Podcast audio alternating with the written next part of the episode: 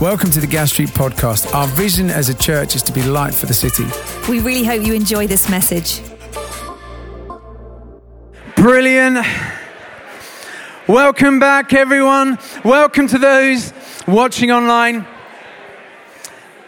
As I uh, was scrolling through uh, online, you know, this morning we've got people joining us from Sydney, from Malawi, from Kenya and from Wales. So it's beautiful to be joined uh, from people all over the globe and joined together to worship and to share from God's word. So, we're going to take a moment to share a word. And just before I do that, I just want to commend again the uh, Gas Street Business and Entrepreneurs Breakfast.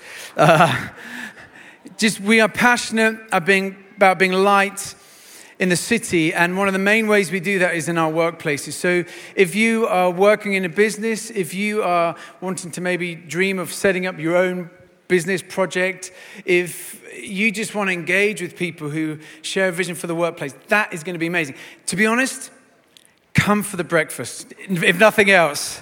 I, I know the breakfast would be amazing, but this is such a significant point and way we outwork our vision. So, Gas Street Business Entrepreneurs Breakfast, 2nd of October.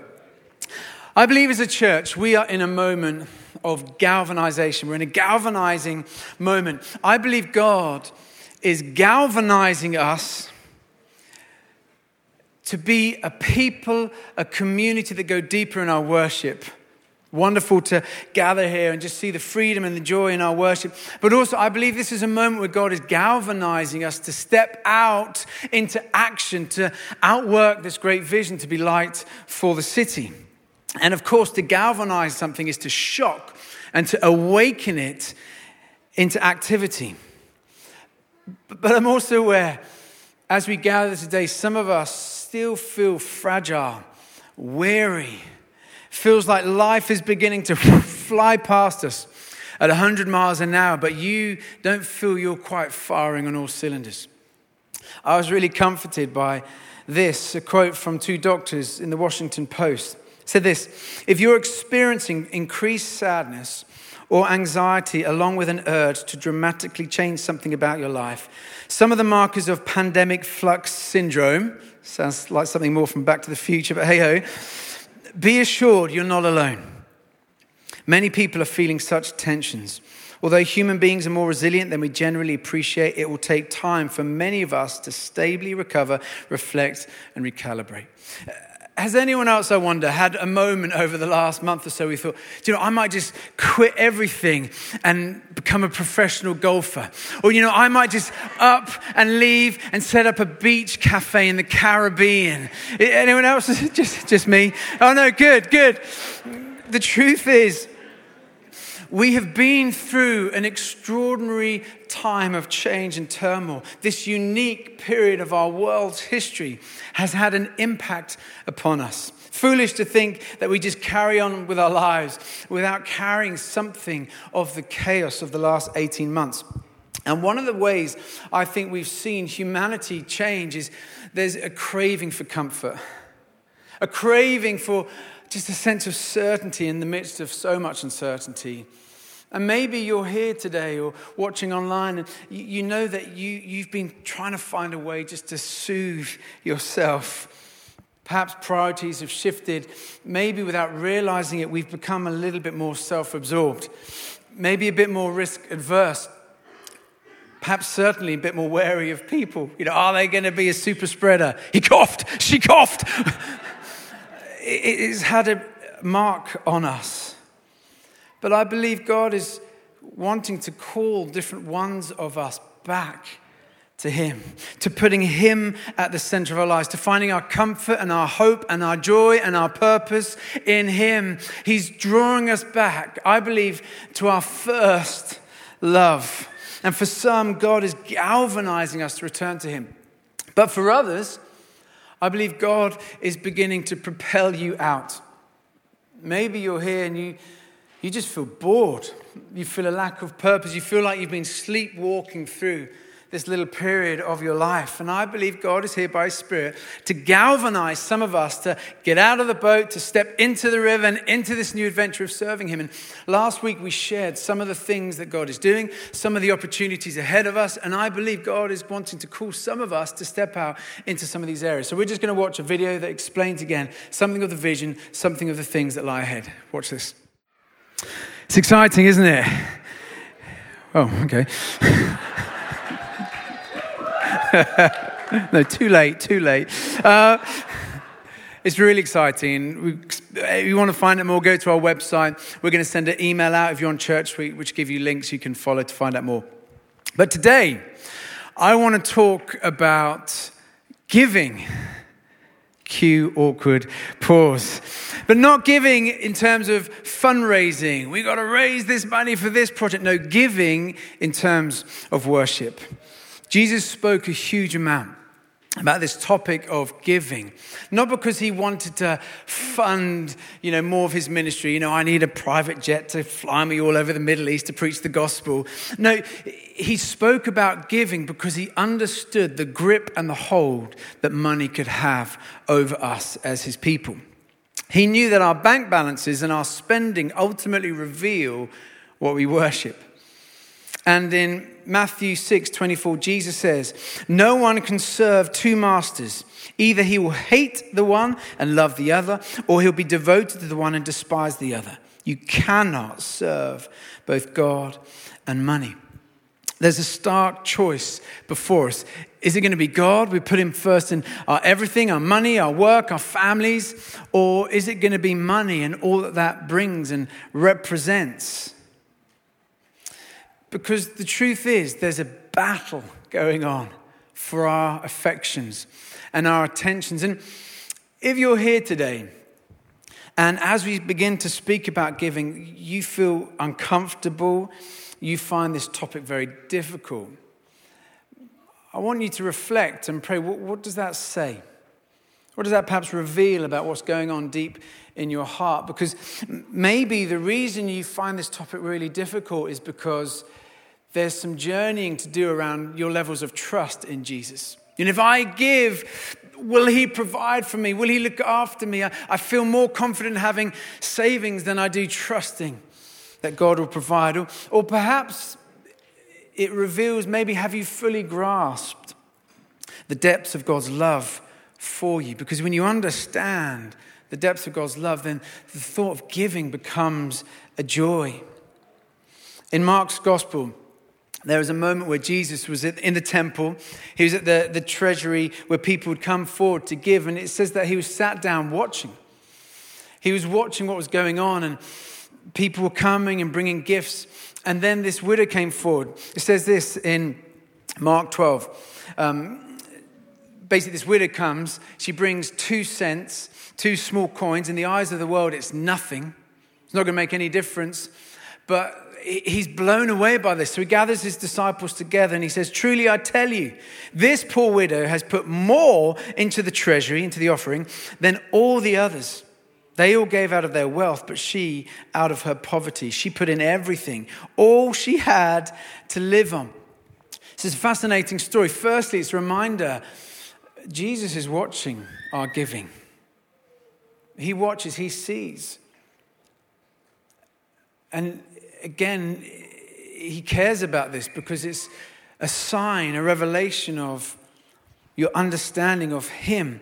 But also, I love the fact that whilst there are people bringing large gifts of money, it's this widow that Jesus, he gathers his disciples together. He's excited. You know, she has given an extravagant offering. That two coins, two cents, is not going to be able to fund anything. It's not going to sort of mean that the temple can now afford to buy a kind of gold plated cup that sits on the altar. But she gave her heart. Her gift was an offering of worship. And so Jesus celebrates this woman who's given out of gratitude. Now, before we jump deeper into this, I just want to give a couple of asides. Firstly, if you're brand new here, maybe you're here for the first time, maybe you're new to church, maybe you don't believe in Jesus Christ, well, we're so glad you're here. Welcome. I just want to say, we don't preach every week about money. Uh, we're not after your money. We're not going to ask you for your money. You, you can relax. If you've come with a friend, you can sit back and watch them sweat the next 20 minutes. But we're glad you're here. I hope you maybe find this talk fascinating in terms of a biblical view of giving. But the second thing is to say you might be here, and when we talk about giving money, there's incredible sense of anxiety, maybe even a sense of shame because your finances are in a bad place. You know, maybe you're in debt, maybe this last six months the pandemic has massively affected you. And so you feel really overwhelmed. Well, I want to be clear. Jesus is here today not to dump more weight, no more pressure, more burdens, more guilt upon you. No, Jesus came. What did he come to do? He came to set us free. But maybe you need to reach out and say, Look, I need a bit of help. I need some guidelines, some guidance. And we're so thrilled that we've opened up a, a CAP center led by the amazing Leanne D. And if you need to reach out, you want to get some input, call that number, email Leanne. Details are on our website. Get some help. That could be an amazing next step for you.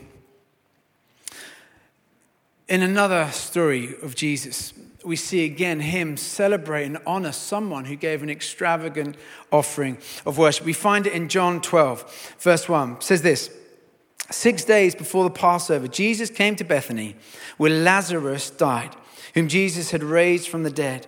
Here, a dinner was given in Jesus' honor. Martha served while Lazarus was among those reclining at the table with him.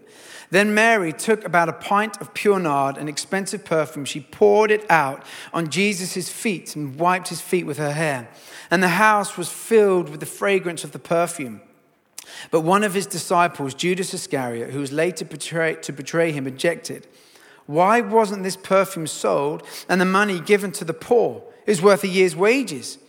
He did not say this because he cared about the poor but because he was a thief. As a keeper of the money bag, he used to help himself to what was put into it. Leave her alone, Jesus replied. It was intended that she should save this perfume for the day of my burial. You will always have the poor among you, but you will not always have me. A dinner is thrown for Jesus' honor. Mary, who was known to Jesus, was there, and she pours out this perfume that was worth a year's wages. I don't know what your year's wages is. Is it £20,000 or £200,000?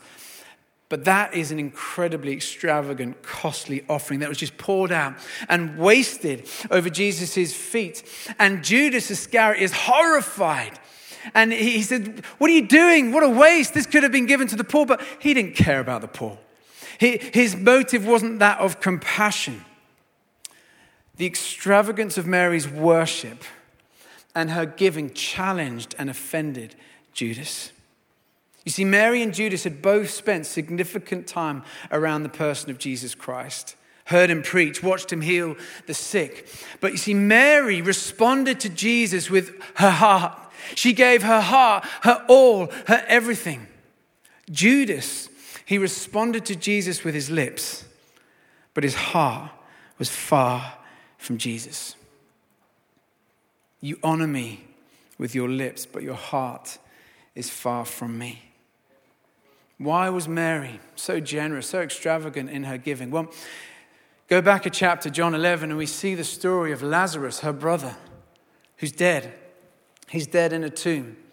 And Jesus arrives at the funeral, and they're devastated, understandably. And Mary is weeping, and Jesus sees the emotion, and he, he says to everyone, Look, roll the stone away. Lazarus would have been buried in a cave. Roll the stone away. And everyone's like, you, you can't. He's been dead for four days. It's going to absolutely stink. You cannot do this. But Jesus said, Roll the stone away.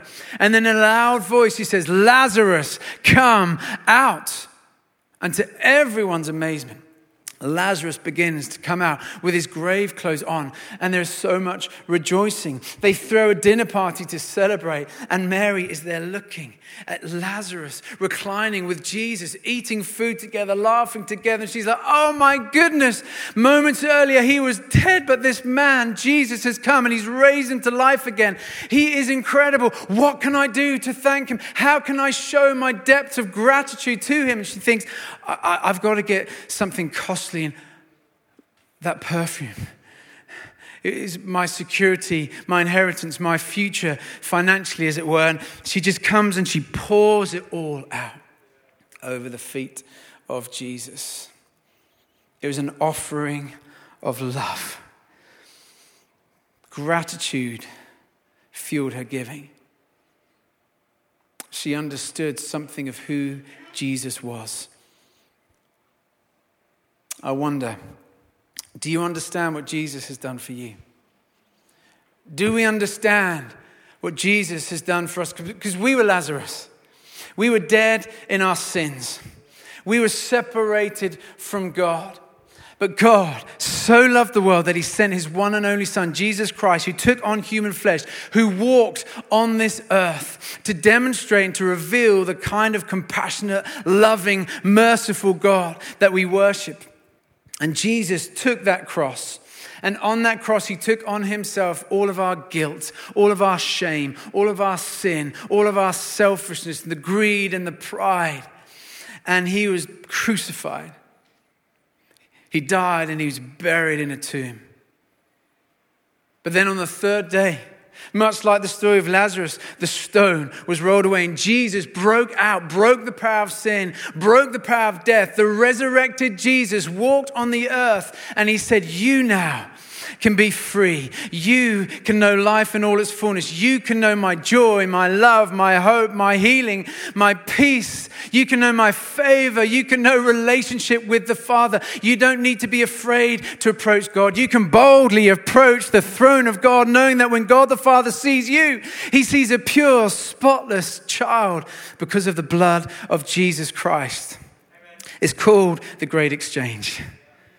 God took on himself our rubbish and He placed on us His life. And when we understand what we've been saved from, what we've been rescued for, how could we not want to give lavishly, generously? We don't ever give out of duty or obligation. We give out of love. We don't give out of law. We give out of love. I love what Tim Keller says about giving. He says, when you consider how much to give, don't sit down with a calculator, sit down with a cross. Too many of us, when it comes to giving, I hope you're enjoying my daughter's lovely pink calculator. It's a Smiggle calculator. So, this is like, for any parents, you know, this is top of the range. We sit down with a calculator. Got to pay my bills. Got to pay my tax. got to give to the church, hmm. you know. And, and it's all duty, it's, it's obligation, it's guilt. That's not how we should give. We need to sit down with the cross. Oh, Jesus, as I consider what you've done for me, as I unpack the depths of your love for me, as I read about the hope and the plans and the destiny you have for me, wow! It just, outworks joy and excitement and a sense of, I want to gladly give because I know that you are for me and I know that you are worthy of it. And I know that giving is a response of worship is the greatest thing I could ever do with my money. Because the reality is, you can give without loving, but you can't love without giving. We, have all given to things we don't love. You know, you're walking into town and someone's there shaking one of those jars, you know, give money to rescue cats from goodness knows what. And you're like, I'm not a cat lover, to be honest. And you're like, what? what? I don't care. Forgive me. But, uh, you know, but you're like, you feel a sense of guilt and, oh, okay, I'll put 50p in, you know, bless a cat. But I'm giving, but there's no sense of love. But when you love, when you love someone or when you love something, oh, what a joy to give. You, you almost forget, you lose count of how much money you're given because it comes from the depths of our heart. Biblically, we see that giving is a significant, profound, important part of our worship. One of the calls on our church is to be a worshiping community, a house of worship. We've just enjoyed God's presence as we've gathered to worship. But our worship also needs to impact our choices and our giving. You know, there's two ways we love there's the sense of emotional joy, deep connection, but there's also the intentional, consistent, faithful commitment. I think about my marriage to Rachel. There's the emotional engagement, the hubba, hubba, hubba. But then there is also that I love you. And so I'm going to put you first and I'm going to sacrifice for you. I'm going to serve you. I'm going to try and find out how I can bless you. I'm going to forgive you. People, I need to forgive Rachel regularly. I, I need to choose to honor her. And when it comes to our relationship with Christ, of course, there needs to be that wow, the sense of encounter, the sense of wonder, enjoyment of God's presence, but it also must lead to intentional demonstration of our love, our devotion, and our trust in Him. So, how can we grow in that intentionality? What does giving look like? Well, if you read through the scriptures, both in the Old Testament and Jesus encourages it as well in the New Testament. There's this principle of tithing.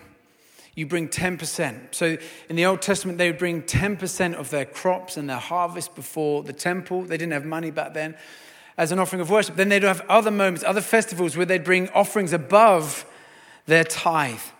And this was the base level. The base level of what it looked like for the people of God. It was something that set them apart from the people of the earth, other people living on the earth. It was something that marked the people of God as different.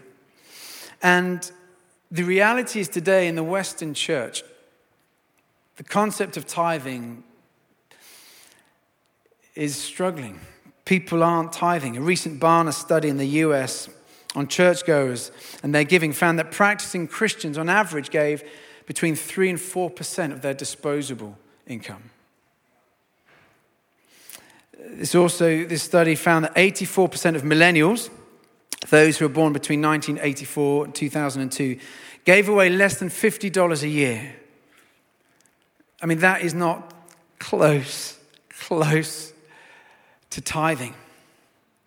And whilst these stats are for USA, the UK is very much the same. And it would appear to me that if we want to see an awakening in our worship as a church, we need to see a revival in our giving. Not from duty, not from law, but from love. The question should never be, how little can I give? What can I get away with? What's the minimum? I use the illustration of I invite Tebo to come and clean the windows of our house. And I say, Tebo, I'm going to pay you 100 pounds if you could clean the windows. It's going to take you most of the day. He comes, he's got his bucket, he's got his sponge, he's got his ladder.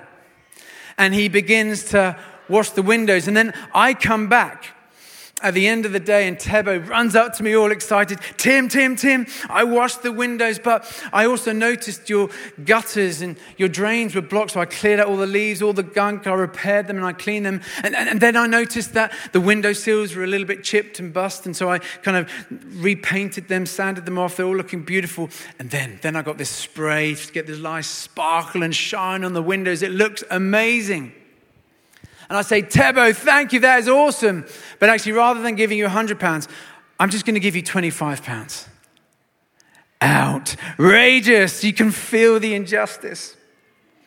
If the people of Israel, the people of God, before the time of Jesus, gladly, willingly gave 10%, a tithe, above and beyond, as a response of firstly, gratitude for all that God had done. They understood that every good and perfect gift came from Him. They gave as a way of saying, God, I trust you that you're going to provide for me and for us. And it's a way of saying, God, I'm putting you first in my life. If they did that before, they actually saw and understood the extravagant love of God crucified on a cross. To me, it seems crazy that we would ever consider giving less. I mean, imagine if I sat down with Rachel and said, Rachel, look, help me out here, talk me through what is the bare minimum I can put into this marriage for it to flourish and thrive? You know, the sex bit, fine. I'll, I'll, I'll create time for that. But you know, the helping out around the house with the children, you know, sacrificing to enable you to run with the call and the gifts you have in your life, and, you know, finding time to do all the things I need to do and you know, spending money on presents and Valentine's Day and anniversary. You know, just tell me, be clear. What is the bare minimum I can do for this relationship and marriage to thrive? And for anyone who knows Rachel, you know she would kill me if I ever said anything like that. That is not the language of love, of commitment, of covenant. And yet, so easily, when it comes to our relationship with Jesus, we approach it just what's the bare minimum? A friend of mine said, tithing isn't the ceiling of our giving, it's the floor. From a young age, I learned the principle of tithing. My parents modeled it, they encouraged us to do it. We do the same now with our children, encourage them to do it. And I've loved being able to give, understanding that I give first and foremost as part of my worship, but also give to see God's kingdom outworked here on earth, His church being built. It brings me huge joy for Rachel and I to, to look around and see all that God is doing amongst us. You know, we, we were in the middle of a really exciting season. We, over August, 270 children gathered from the community where we fed them and we loved them and we worked alongside them. Amazing. We've now got a job club where people can come to get skills and help to find new jobs and careers. We've got a debt center, which I mentioned earlier. There's a community shop on Thursday, I was at Colmore Coffee. It was so moving to see so many people coming in to Colmore Coffee, being met with people in our church, having conversations, and providing food for them and their families. We have people who are going into schools to provide mentoring encouragement. Our online stuff, still weekly, we're getting so many encouragements and stories of people who are tuning in. Maybe you're watching today who are meeting with Jesus, who are being encouraged, who are being envisioned to do all that they can do and all that God's called them to do. And I look and think, wow, that is happening because I gave. You gave. So many here are so generous. And you think, what an amazing thing to be a part of. That's going to have an eternal impact.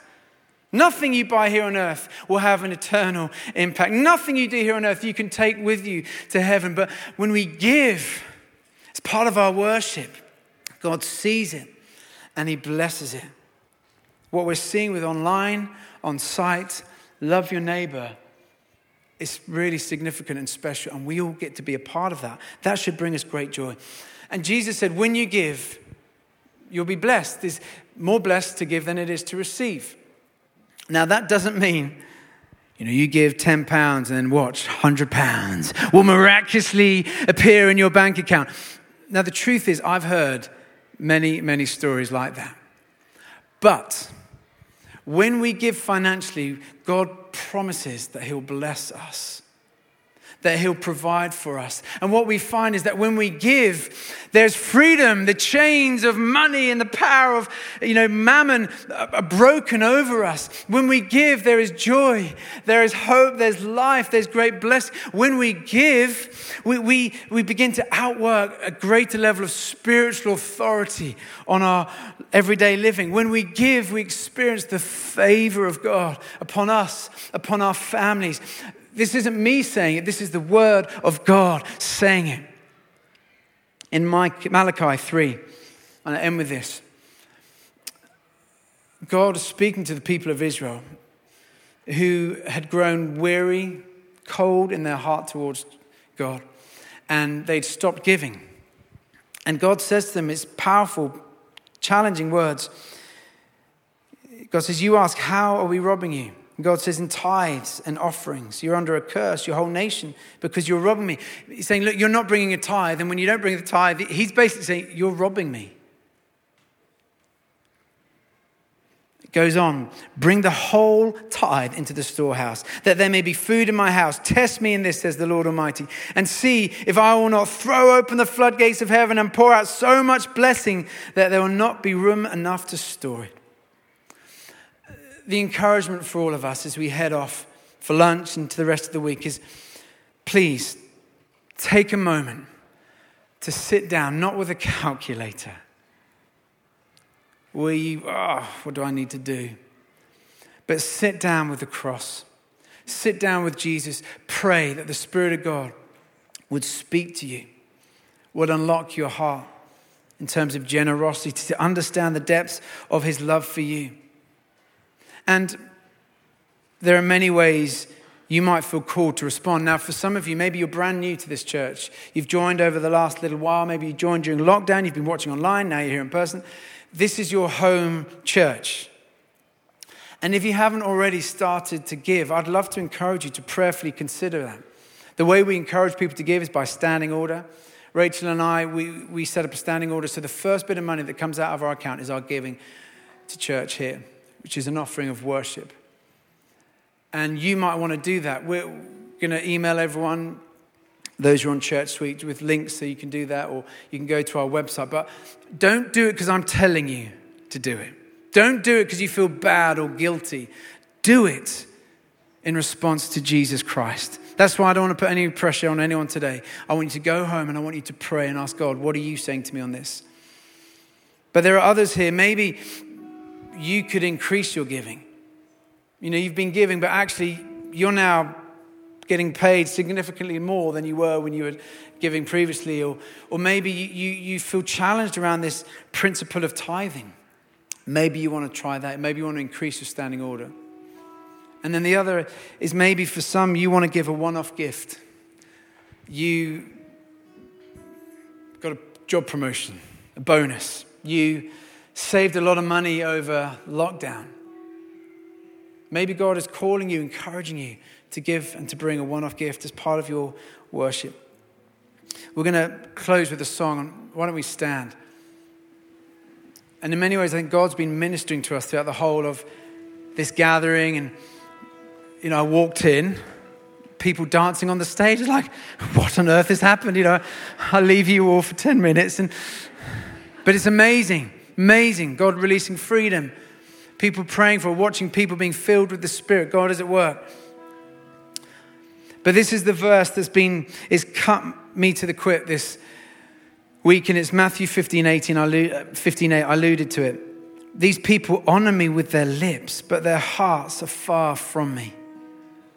May it never be said of me that I honor God with my lips, but my heart, the reality of my life, the choices I make are far from God.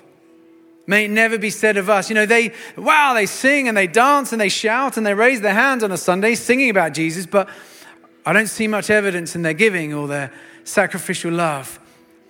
So, Lord Jesus, I ask that by your Spirit, you would come now and fill us afresh.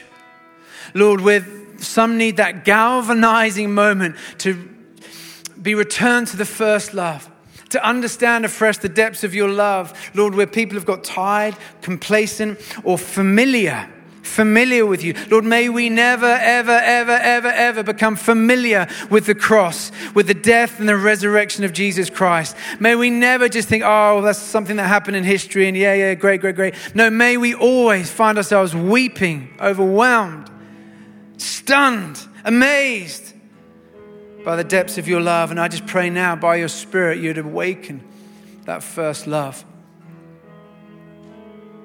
And Lord, I pray as well that you would release joyful generosity in us. Thank you for the generosity of this church. We're, we're so moved, Rachel and I, by your generosity. So, this is encouragement as much to me as it is to all of us just to keep growing in what it is to be a generous church. Lord, show us this week what it looks like, how we can grow, how we can not just speak our love to you, but demonstrate our love to you.